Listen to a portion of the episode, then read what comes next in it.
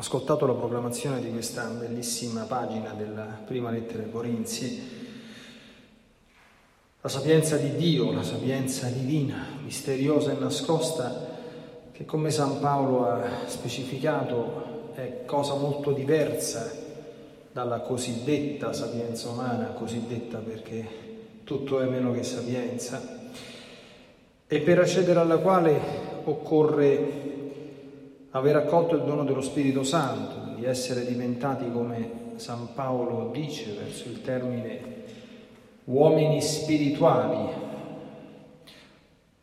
La traduzione della Celice mossi dallo Spirito e non semplicemente uomini psichici, lasciate le sue forze, cioè uomini che hanno una mente ristretta e polarizzata esclusivamente sulle dimensioni intramondane, quindi incapaci di aprire gli orizzonti a spazi soprannaturali.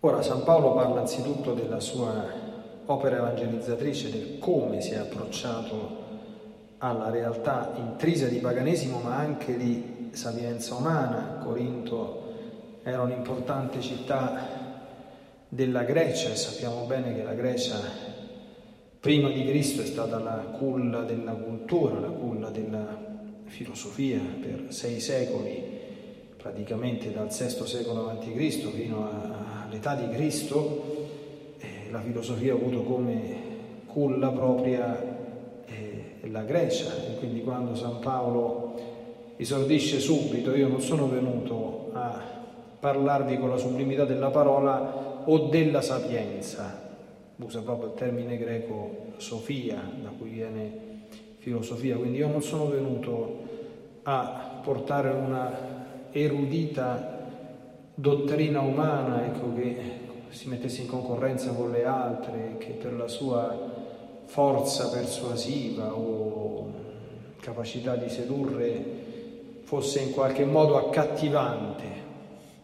No, io sono venuto a portare ciò che dinanzi alla sapienza umana, come abbiamo udito giovedì scorso, è semplicemente follia.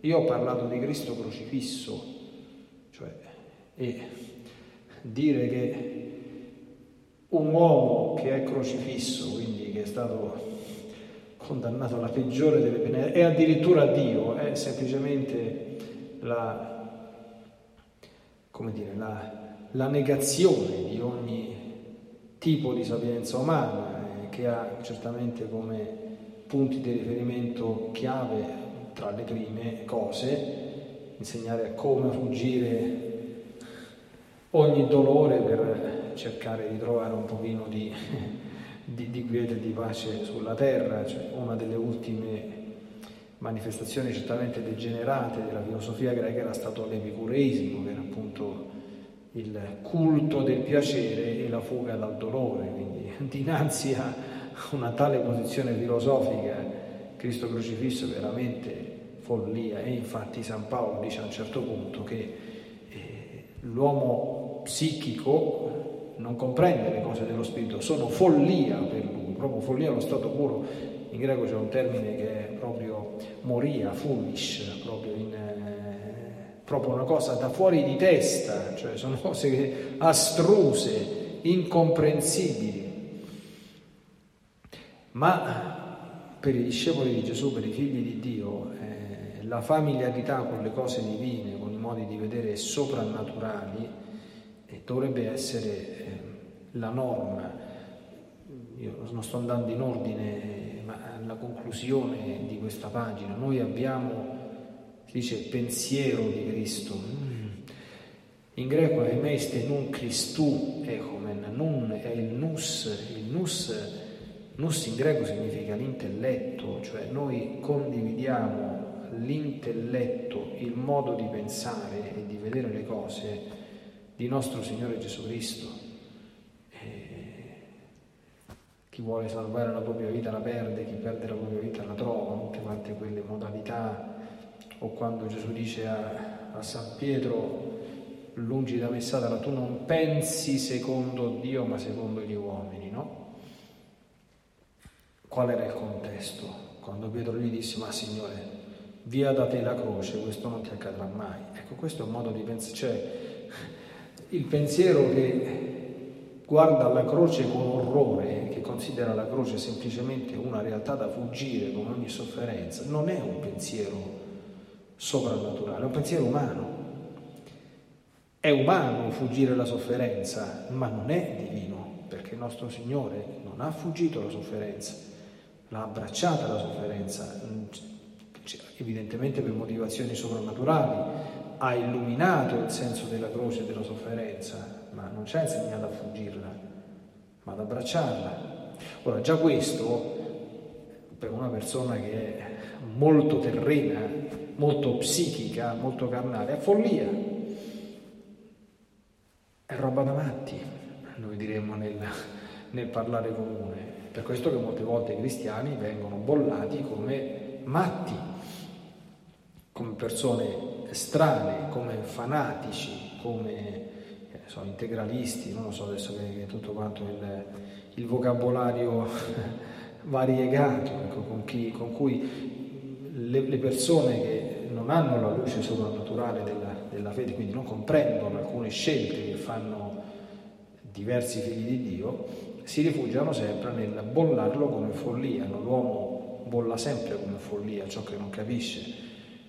Pensiamo per esempio, tanto per fare un esempio non troppo macroscopico ma significativo, no? a quelle coppie di cristiani che per esempio si aprono alla vita e fanno una famiglia numerosa, quando cominciano ad averci il quarto o quinto figlio, a partire dalle persone più vicine, quindi familiari stretti, io ne ho sentite, cioè, una marea, una marea di storie di questo genere, tu sei matto, tu sei questo, ma che bisogno c'è, ma chi ha detto che la fede implica queste cose e che le persone che fanno figlio solo non sono cristiane o tutte, tutte queste cose qui, no? Quindi normali. Ecco, però qui si tratta eh, di entrare in altri orizzonti. Un passaggio di questa pagina molto bella dice tra coloro che sono perfetti, perfetti non vuol dire che non hanno più niente da... Perfetti significa coloro che tendono alla perfezione, come quando Gesù nel Vangelo dice siate perfetti come perfetto il Padre vostro celeste, no? Cioè non è che eh, chiede da noi di diventare impeccabili, anche per questo non dipende da noi, ma chiede di aprirsi e di tendere alla perfezione, quindi a ciò che è meglio, a ciò che è perfetto, a ciò che Gesù ha portato sulla terra. Tra di noi sì c'è una sapienza, c'è una sapienza, ma non è quella di questo mondo, non è quella dei filosofi, né quella tantomeno dei dominatori di questo mondo, che hanno come sapienza il sopruso verso il prossimo, quindi l'esercizio dell'autorità molte volte in maniera arbitraria, opprimente e tirannica. No, noi abbiamo una sapienza divina.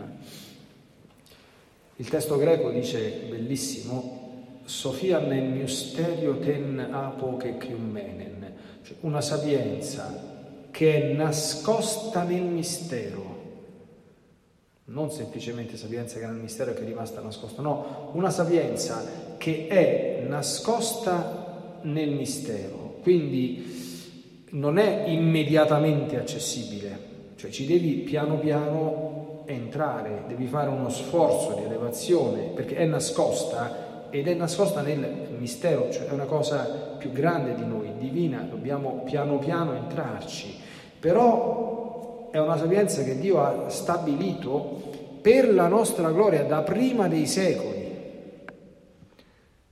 Oh, è una cosa che nessuno dei dominatori di questo mondo può conoscere, e perché se l'avesse conosciuta non avrebbero crocifisso il Signore della gloria, cioè il Signore. E cosa c'è in questa sapienza? Eh, qui San Paolo mantiene il linguaggio misterioso. In questa sapienza ci sono cose che occhio non vide, cose che orecchio non udì, cose che non sono mai entrate in cuore di uomo, queste Dio ha preparato per coloro che lo amano. E attenzione, qui non si fa riferimento, perché questo passaggio certamente vale per il paradiso. Cosa ci sarà in paradiso? Nessuno di noi lo può immaginare. Cioè possiamo rappresentarcelo lontanamente, ma solo quando speriamo ci arriveremo in paradiso capiremo che cos'è il paradiso. Oh, attenzione, quindi dice, allora qui su, su, su questa terra no, no, no, no, anche su questa terra sono state preparate da Dio cose che occhio non vide, né orecchio udì, né mai entrarono in cuore di uomo. E tutte queste sono quelle che il Signore vuole e desidera far conoscere a coloro che si aprono a Lui a coloro che accolgono un modo di pensare, un modo di vedere che si eleva al di sopra di ciò che è meramente terreno e naturale. E questo si fonda sul dono che abbiamo ricevuto tutti quanti nel battesimo. Noi non abbiamo ricevuto lo spirito del mondo, dice San Paolo, ma lo spirito di Dio a che serve? A conoscere ciò che Dio ci ha donato, letteralmente le, le tante grazie che, che, ci vengono dal Signore, che il Signore ci ha fatto, sono tantissime. Chi non le conosce è semplicemente perché si è messo nelle condizioni di non volerle conoscere.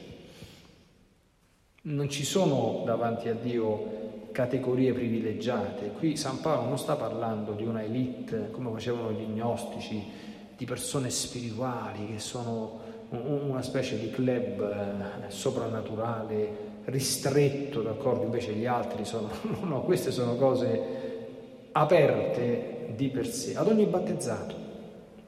Basta aver ricevuto lo Spirito di Dio. Non, non è che si tratta di avere soltanto che questo Spirito di Dio che abbiamo ricevuto e poi dobbiamo farlo vivere.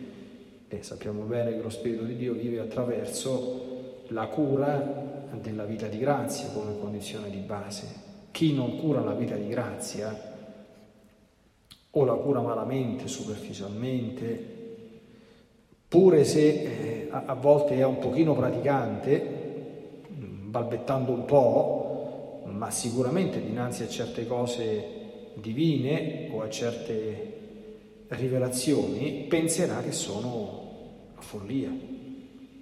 Ci sono moltissimi battezzati purtroppo che anche dinanzi alla rivelazione pubblica, quindi alle, ai principi della fede o della morale, quando si scende nel dettaglio, cioè, guarda che questa è la volontà di Dio, i comandamenti chiedono questo, pensano che siano cose dell'altro mondo. Ma che, che cosa sono queste cose? Dove stanno scritte?